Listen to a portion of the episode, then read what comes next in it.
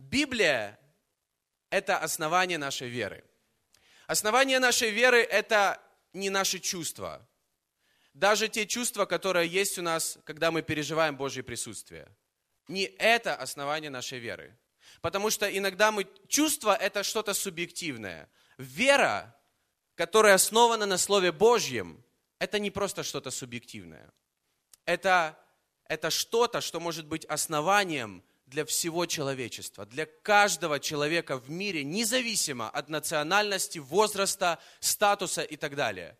Я верю, Библия – это основание нашей веры. Его Слово, оно обновляет наш разум. Кто согласен? Оно обновляет наш разум, открывает глаза, уши, как говорится в Библии. Поэтому читай Библию, размышляй и молись об этом. Читай, размышляй и молись о том, что ты читаешь. И в последнее время чем больше я читаю, размышляю и молюсь э, о Нагорной проповеди Иисуса, которая написана э, в некоторых э, книгах Нового Завета, и в частности в Матфея 5, 6, 7 главе, чем больше я читаю, размышляю, молюсь, тем больше я переосмысливаю вообще мою христианскую жизнь.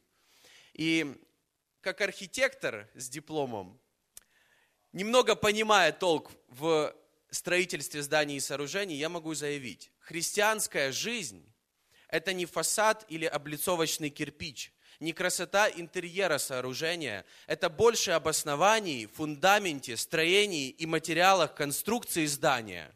Здание, которым Библия иногда описывает нашу жизнь. Кто согласен? Кто уловил мысль? Это не то, что мы видим внутри или снаружи какая-то облицовка, это фундамент, это стержень, это строение. Вот это, об этом Библия. Она не о том, чтобы изменить наше лицо, она о том, чтобы изменить наше сердце, из-за которого изменится все снаружи в нашей жизни. И после викенда видения, когда мы говорили о рискованном заявлении, и мы как церковь, мы мы решили жить с этим рискованным заявлением Иисуса Христа из Нагорной проповеди в следующем году, не жить просто, просто наслаждаясь собраниями церкви, которые уже есть, но, но жить с рискованными заявлениями, о которых говорил Иисус на Нагорной проповеди. И одна фраза с Викенда Видения, который был 8 февраля в этом году. Кстати, если кто-то не был, вы можете посмотреть в интернете всю видеопрезентацию и проповедь, она есть прямо на нашем сайте, на главной странице. И одна фраза известного врача, поэта и писателя Оливера Уэндела Холмса-старшего, просто она запала мне в сердце, в разум, и, и я выгружал ее через социальную сеть, там где, там, где я есть, несколько недель назад, и я продолжаю о ней думать.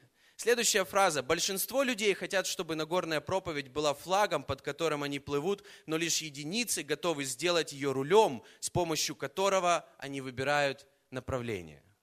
Вау! Рискованная жизнь, в которой Бог обещал благословение, избыток, что-то потрясающее.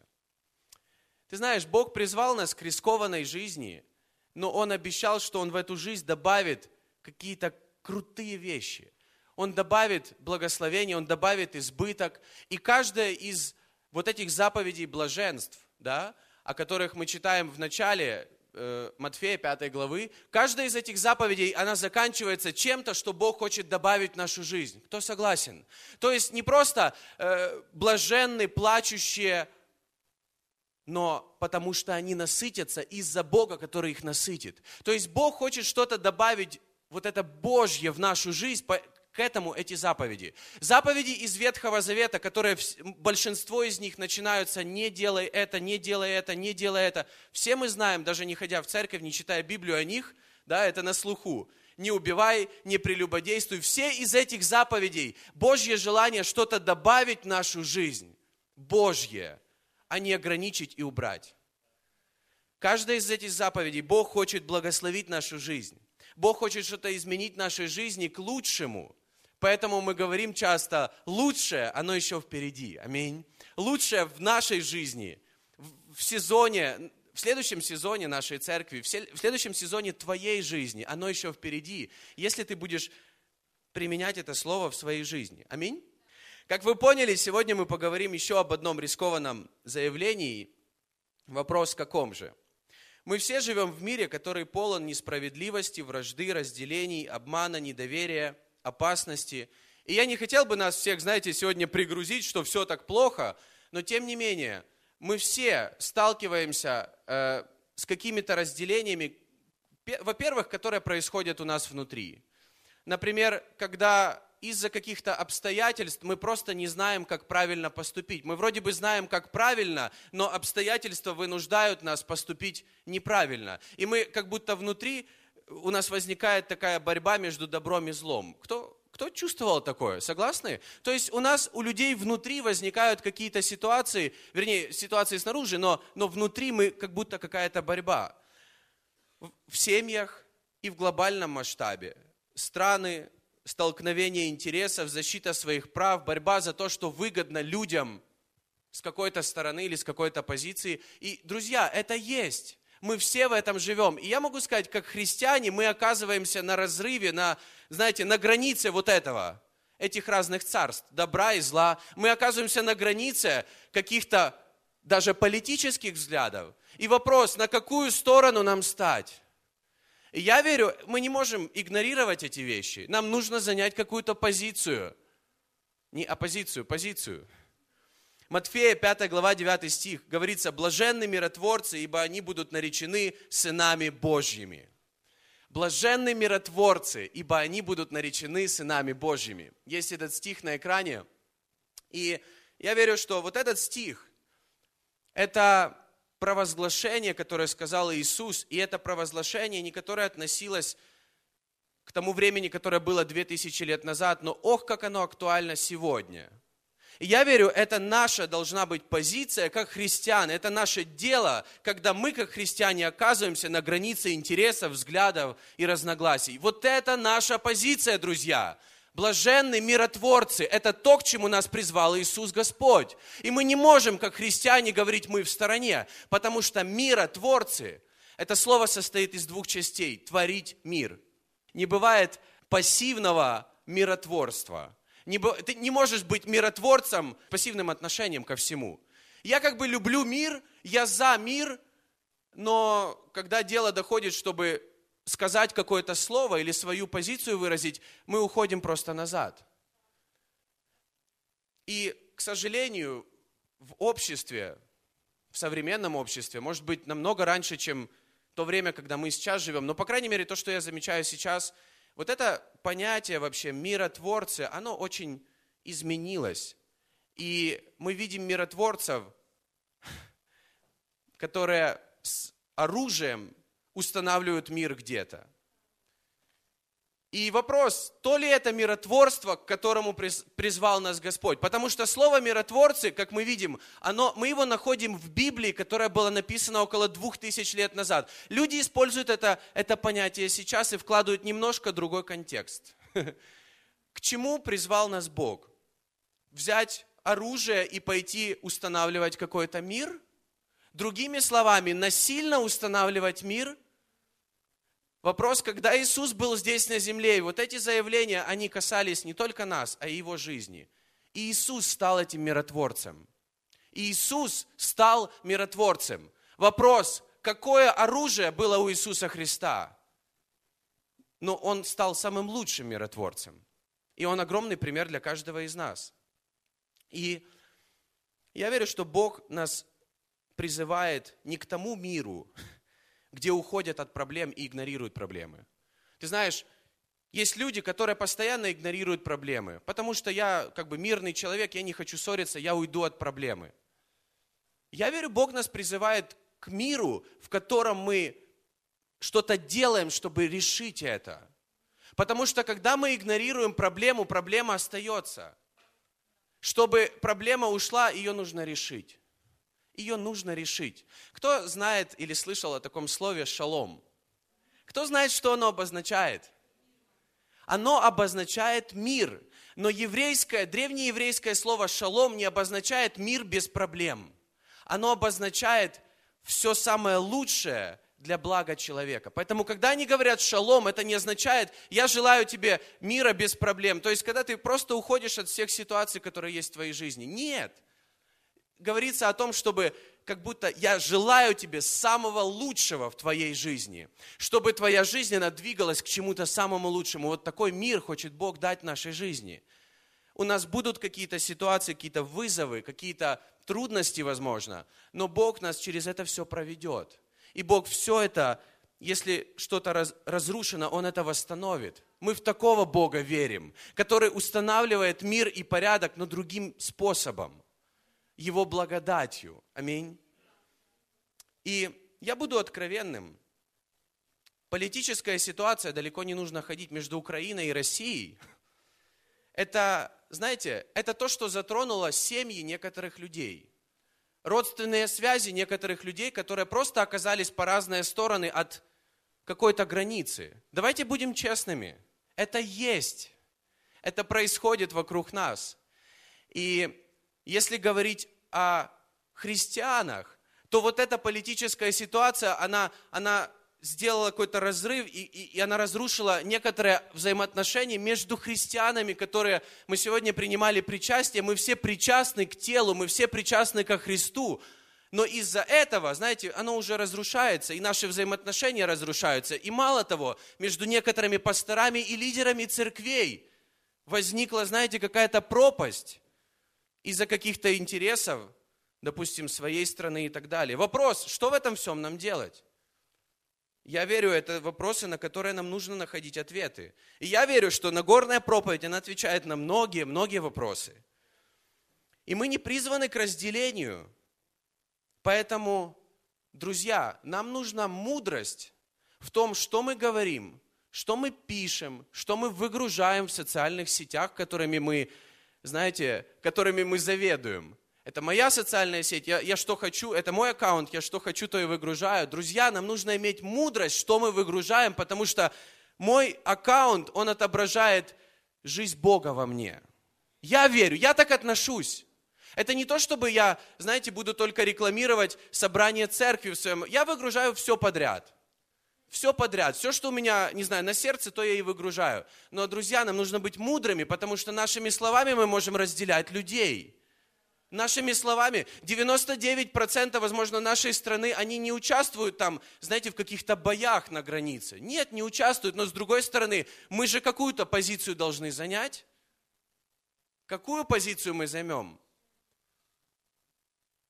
Мы просто будем в стороне, меня это не касается – или когда все-таки это начинает нас касаться, мы просто выскажем все, что мы думаем об этом.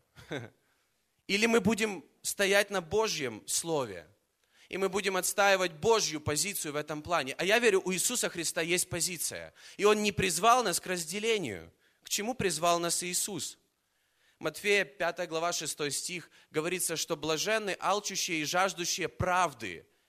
Не нашей правды, Его правды – его праведности в нашей жизни, Его правды в этой всей ситуации. Поэтому мы, как христиане, я верю, мы призваны отстаивать не свою правду, Его правду в этом всем. Его правду в этом всем выгружай, где, где ты можешь выгружать или говорить и так далее. Поэтому какие-то вещи, они просто остаются, знаешь, как ниже этого всего. Но Его правда, она выше. Поэтому, если говорить о семьях, да, мы говорим семейные взаимоотношения. В семейных взаимоотношениях муж и жена, я верю, мы призваны к тому же. Каждый из нас, мы призваны быть миротворцами в семейных взаимоотношениях. Потому что если каждый из нас будет доказывать свою правду, поверьте, через год, через два этот брак, он распадется. Почему? Потому что мужчина и женщина, у каждого из них всегда будет своя позиция и правда. Всегда будет своя позиция и правда, поэтому нам нужно учиться уважать друг друга позицию, нам нужно учиться прислушиваться. И в конце концов, мужья, наша, наша ответственность быть миротворцами, а не судьями в наших семьях. И если нам, нам выделена Богом позиция лидера в семье, то не лидера судьи, а лидера миротворца. А иногда это нужно сделать что-то, знаешь, в ущерб своей правоте. Вопрос не в нашей правоте. Как сказал один известный человек, мне очень нравится эта фраза, я ее себе постоянно говорю. Какая разница, насколько ты прав, если твоя женщина плачет? Какая разница, насколько мы правы, если из-за наших слов или из-за нашей правоты страдают другие люди и отношения разрушаются? Правда ведь? Поэтому вопрос, где нам взять эту мудрость? И какая у нас должна быть мудрость в этом всем? В Библии говорится, в том стихе, который мы прочитали, они будут наречены сынами Божьими. Кому кажется, что это актуальная тема? Кто согласен? Ну, некоторые, может быть, не считают так. Ну, давайте вместе подумаем об этом.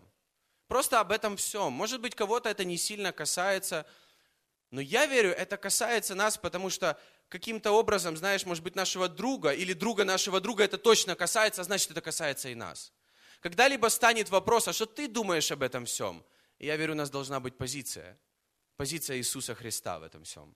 И здесь говорится в том стихе, который мы прочитали, они будут наречены сынами Божьими. Не слабое заявление. Ни в одной из вот этих заповедей блаженств не говорится о том, что они будут наречены сынами Божьими, только в этом месте. Я верю, это очень сильное заявление. Это сам Иисус сказал об этом. Это не просто так, они утешатся. Я не говорю, что утешиться это просто так, но, но сынами Божьими это вау, это что-то сильное. И я просто подумал, а где еще в Библии говорится о детях Божьих? И в Галатам 3 главе 26 стихе говорится следующее. «Ибо все вы сыны Божьи по вере во Христа Иисуса. Все вы во Христа крестившиеся, во Христа облекитесь».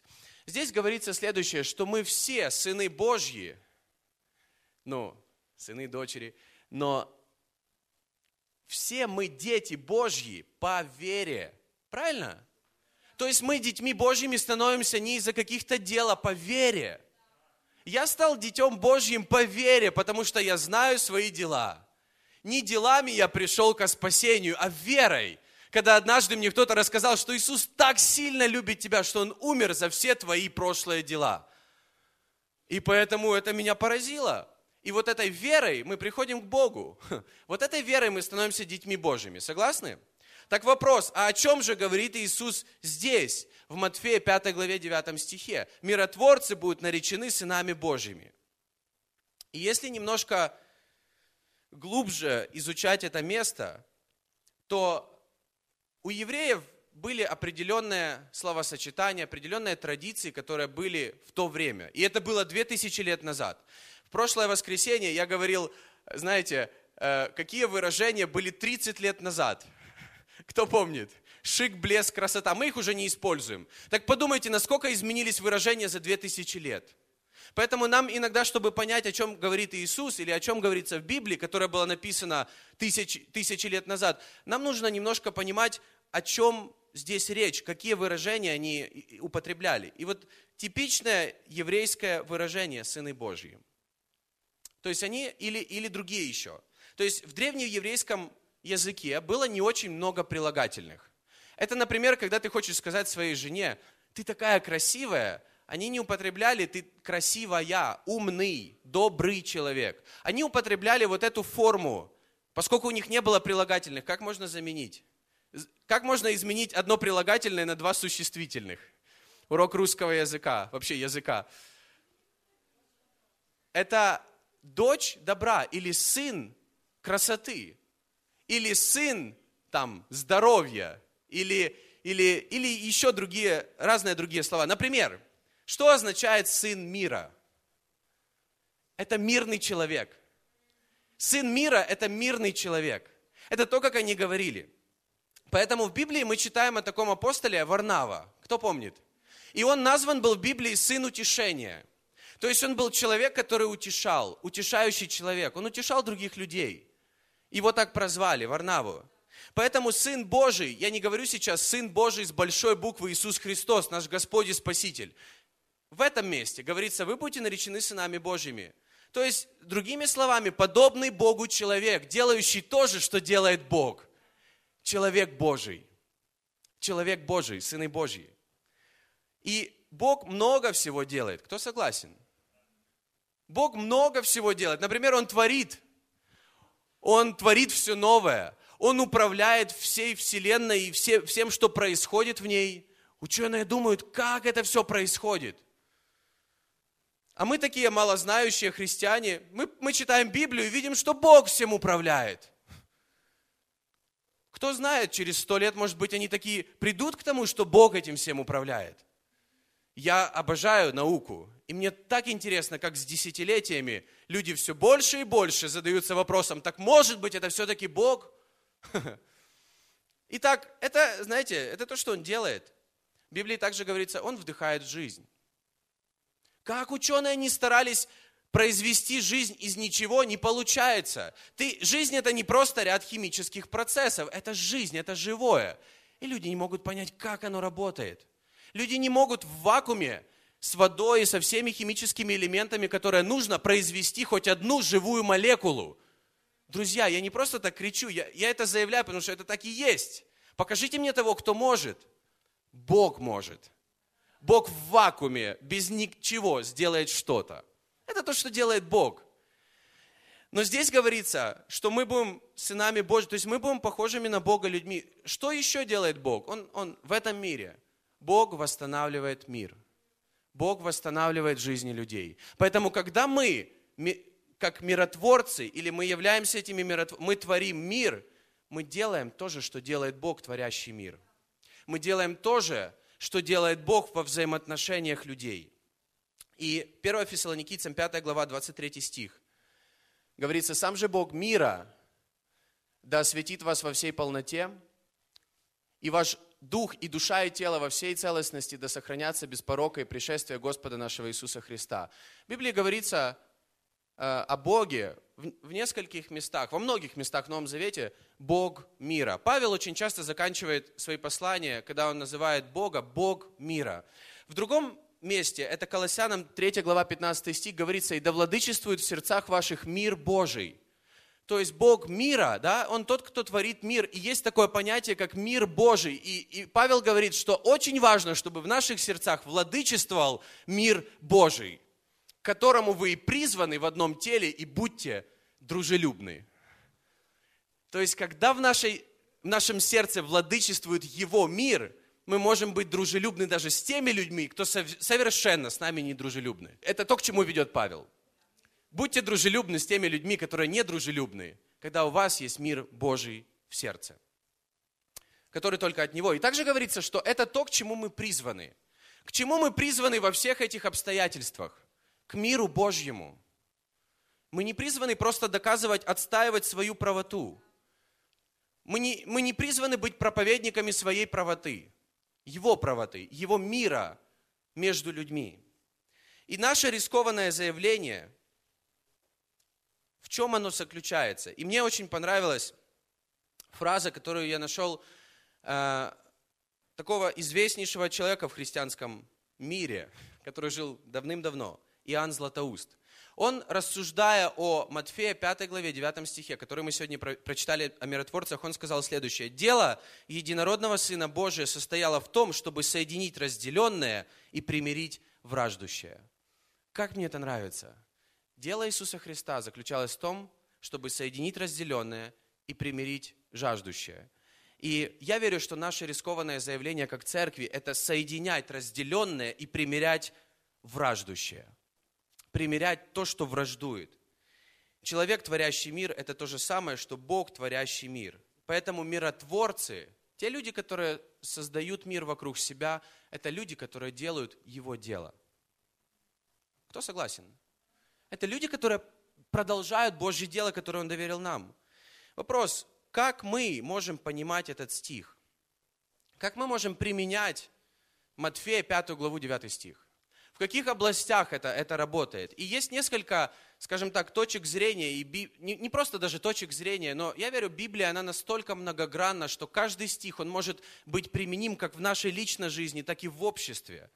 Поэтому Матфея 5 глава 9 стих. Я бы не хотел сегодня ограничивать этот стих тем, что я скажу. Я верю, он очень многогранный. Я хотел бы сказать несколько вещей, которые, я верю, они справедливы в отношении этого стиха. Я уже говорил, что слово «шалом», которое обозначает мир, оно обозначает не просто э, мир без проблем, но он обозначает самое лучшее, то, что мы желаем кому-то, например, да? То есть это делать мир лучше. То есть миротворцы – это те, которые делают мир лучше – американский президент Авраам Линкольн, он однажды сказал, когда я умру, я хотел бы, чтобы обо мне люди думали следующее, что я был всегда человеком, который вырывал сорняки и сажал их на место, на их место цветы, если я считал, что там могут расти цветы. Другими словами, он говорит, я бы хотел, чтобы после меня люди говорили, что я был человеком, который в том обществе, где я был, и вообще, я сделал что-то лучше. То есть я после, после меня мир стал лучше. Я хочу задать вопрос. Семья, в которой мы живем, становится ли она из-за нас лучше за следующий год или за прошлый год? То есть я просто являюсь частью того чего-то, или из-за меня это становится лучше. Аня сегодня говорила, что наш дом, он лучше из-за тебя. Я верю, этот дом Божий, он лучше из-за каждого человека. И особенно тогда, когда мы не просто называем этот дом своим, но мы делаем этот дом для других людей домом. Мы делаем его для большего количества людей настоящим домом через то, что мы служим людям. Людям, которые приходят сюда, люди, которые никогда не приходят сюда, и которым мы можем послужить где-то, которые в нуждах. И является ли этот мир глобально немножко лучше из-за нас? И я верю, это справедливо в контексте этого стиха, когда после, когда когда мы являемся частью чего-то, и наша семья, компания или та работа, где я работаю, знаете, может быть, произошло сокращение, к примеру, тебя сократили, ты там три года работал, например. И после этого всего, когда ты уже там не работаешь, люди, которые с тобой работали, думали, а все-таки с этим человеком три года было лучше, чем то, что сейчас есть. Я верю, это должны говорить о нас, как о христианах, а не слава Богу, он ушел. Согласны? Я, я верю, что любая компания, куда приходил Иисус, она становилась лучше, все становилось лучше из-за него, поэтому его очень ждали во всех домах. Я верю, мы как христиане должны быть людьми, которых очень ждут, которые не просто, знаете, люди, которые постоянно рассказывают, навязывают какие-то то, что они хотят навязать, когда люди уже просто не хотят с нами общаться. Когда мы очень разносторонние люди, или когда мы, когда мы не просто говорим постоянно о вере, но мы эту веру применяем в делах, на наших работах, и мы так работаем, что наши работы или наши компании, или, или, или то, что мы делаем в общем, оно становится из-за нас лучше. Многие богословы ранней церкви понимали вот этот стих, Матфея 5 глава 9 стих, чисто э, в духовном смысле. То есть установить мир в своем сердце и в своей душе – то есть миротворцы – это установить мир в своем сердце и своей душе. И э, я верю, это также справедливо, потому что, знаете, образно говоря, в каждом из нас как будто есть вот эта маленькая гражданская война. В каждом из нас есть вот эта вот борьба добра и зла. Павел говорит, я уже вроде как бы с Богом, и внутри меня хорошее побуждение, а снаружи, или там моя плоть, это постоянно борется. И здесь говорится, то есть другими словами говорится о следующем, что блажен тот человек, который имеет Божий мир в своем сердце, который, который просто открыл свое сердце Богу, потому что в его сердце мир, и у него уже нет вот этой борьбы. Когда мы доверяем полностью свое сердце Богу, в нас эта борьба прекращается. И как в Библии говорится, что мы становимся все больше похожими на Него. Я верю, в этом есть смысл. И еще одно значение – еврейские раввины, учители Слова Божьего, они считали, что высшая цель, которую может достичь человек, это устанавливать правильное взаимоотношение между людьми. То есть человек, который, вот, знаешь, самое лучшее, кем ты можешь быть в обществе, это когда из-за тебя между людьми формируются правильные, хорошие, здоровые взаимоотношения. Если это лидер в обществе, то из-за него между людьми есть единство и правильное взаимоотношение.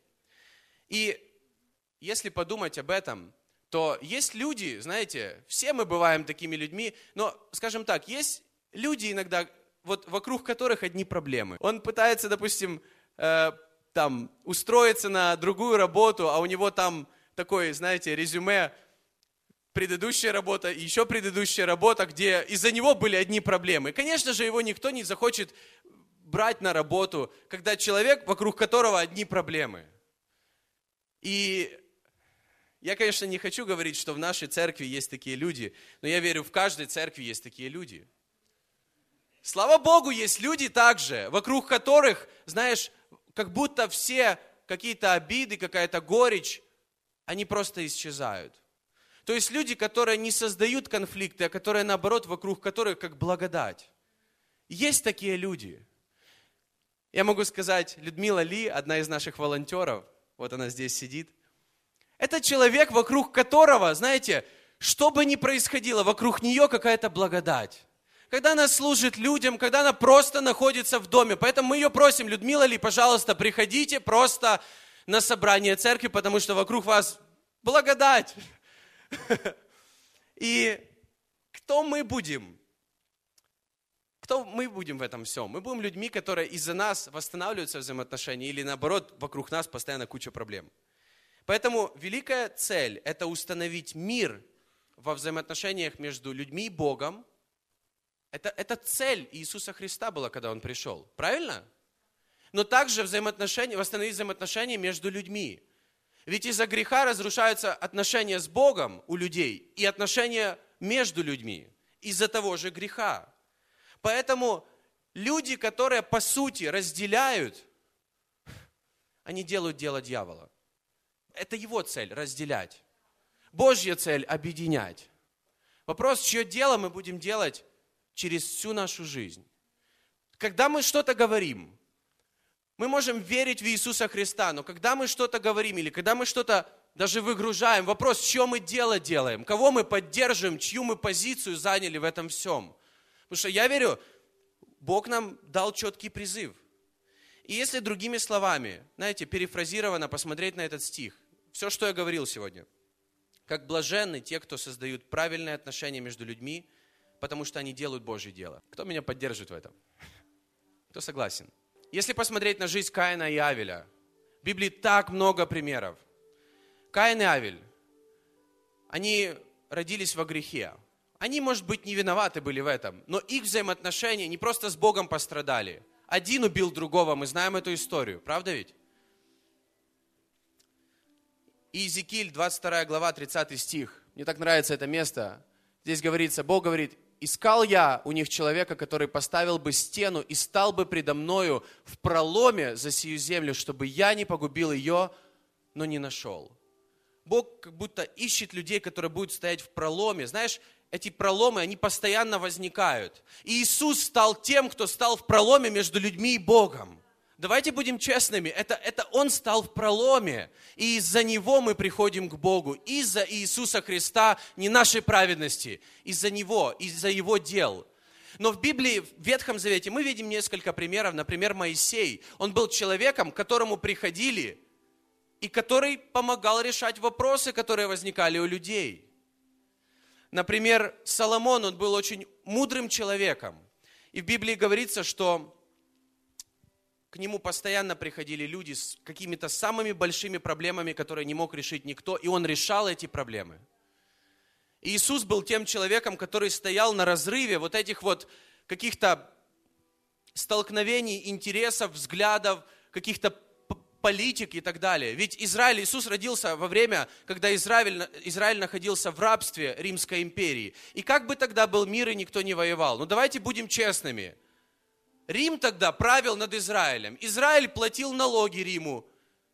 И Рим устанавливал правила. Поэтому весь Израиль, он понимал, что мы живем как бы не совсем в свободе, не совсем это такое уж мирное время. И, кстати, в те времена были люди, которые восставали небольшими компаниями, чтобы, чтобы просто противостоять Римской империи, у них ничего не получалось. Поэтому, когда Иисус, за которым ходили уже огромные толпы людей, Некоторые люди ожидали от него, что он станет тем, кто восстанет вместе с народом против Римской империи. А Иисус сложил все оружие. Иисус сказал, даже ангелы с неба не придут мне сюда помочь, потому что Бог меня призвал к другому, Бог меня призвал к миру, но этот мир мы достигнем другими, другими принципами, другими принципами, без оружия. Аминь. Бытие 18 глава 18 стих. Бог говорит об Аврааме. От Авраама точно произойдет народ великий и сильный, и благословятся в нем все племена земные. Бог выбрал евреев как избранный народ, чтобы через этот народ благословить всех. У Бога с самого начала был план создать один народ – не для того, чтобы всю жизнь благословлять один народ, чтобы через этот один народ благословить все племена земные. Это Божий план – объединять. Ученики Иисуса, когда я думаю просто о них, мытари и рыбаки. Это был один народ, это были евреи. Те были евреи-рыбаки, а, а это были евреи, которые начали работать на римскую власть, чтобы собирать налоги со своих же людей. Поэтому свои же считали этих мытарей предателями. Иисус таких несколько в свою команду взял и объединил их в одно. Как он мог объединить их в одно? Он был человеком, который объединял людей, который строил взаимоотношения между людьми. И я хотел бы еще раз прочитать Галатам 3 глава 26-28 стих. Ибо все вы сыны Божьи по вере во Христа Иисуса. Все вы во Христа, крестившиеся во Христа, облекитесь. Нет уже иудея, ни язычника, ни раба, ни свободного, ни мужеского пола, ни женского, ибо все вы одно во Христе Иисусе. Все вы одно во Христе Иисусе. Я могу сказать, то, то во что я верю, что Бог, Он уже разрушил вот эти вот какие-то, знаете, столкновения взглядов, интересов и того, кто мы были раньше. И ты знаешь, во Христе на самом деле уже нет русских и украинцев, друзья. Уже нет этого. Поэтому мы не можем враждовать из-за этого, потому что мы сегодня принимали причастие, и мы причастны к телу и к Божьему народу, к телу Иисуса Христа, к Его церкви, к Божьему народу. Уже нет этого уже нет разделений, уже нет разных взглядов, разногласий и так далее. И если кто-то нам что-то должен, нам нужно простить. И если мы кого-то обидели, нам нужно извиниться. Тогда мы будем делать это величайшее Божье дело – соединять людей и строить церковь. Аминь. Я хотел бы, чтобы мы все вместе открыли Матфея пятую главу. И здесь в конце говорится, в конце главы, я верю, говорится о некоторых практических вещах, как мы можем быть миротворцами. Я говорю, любите врагов ваших, благословляйте проклинающих вас, благотворите ненавидящим вас и молитесь за обижающих вас и гонящих вас. Это говорится в 44 стихе.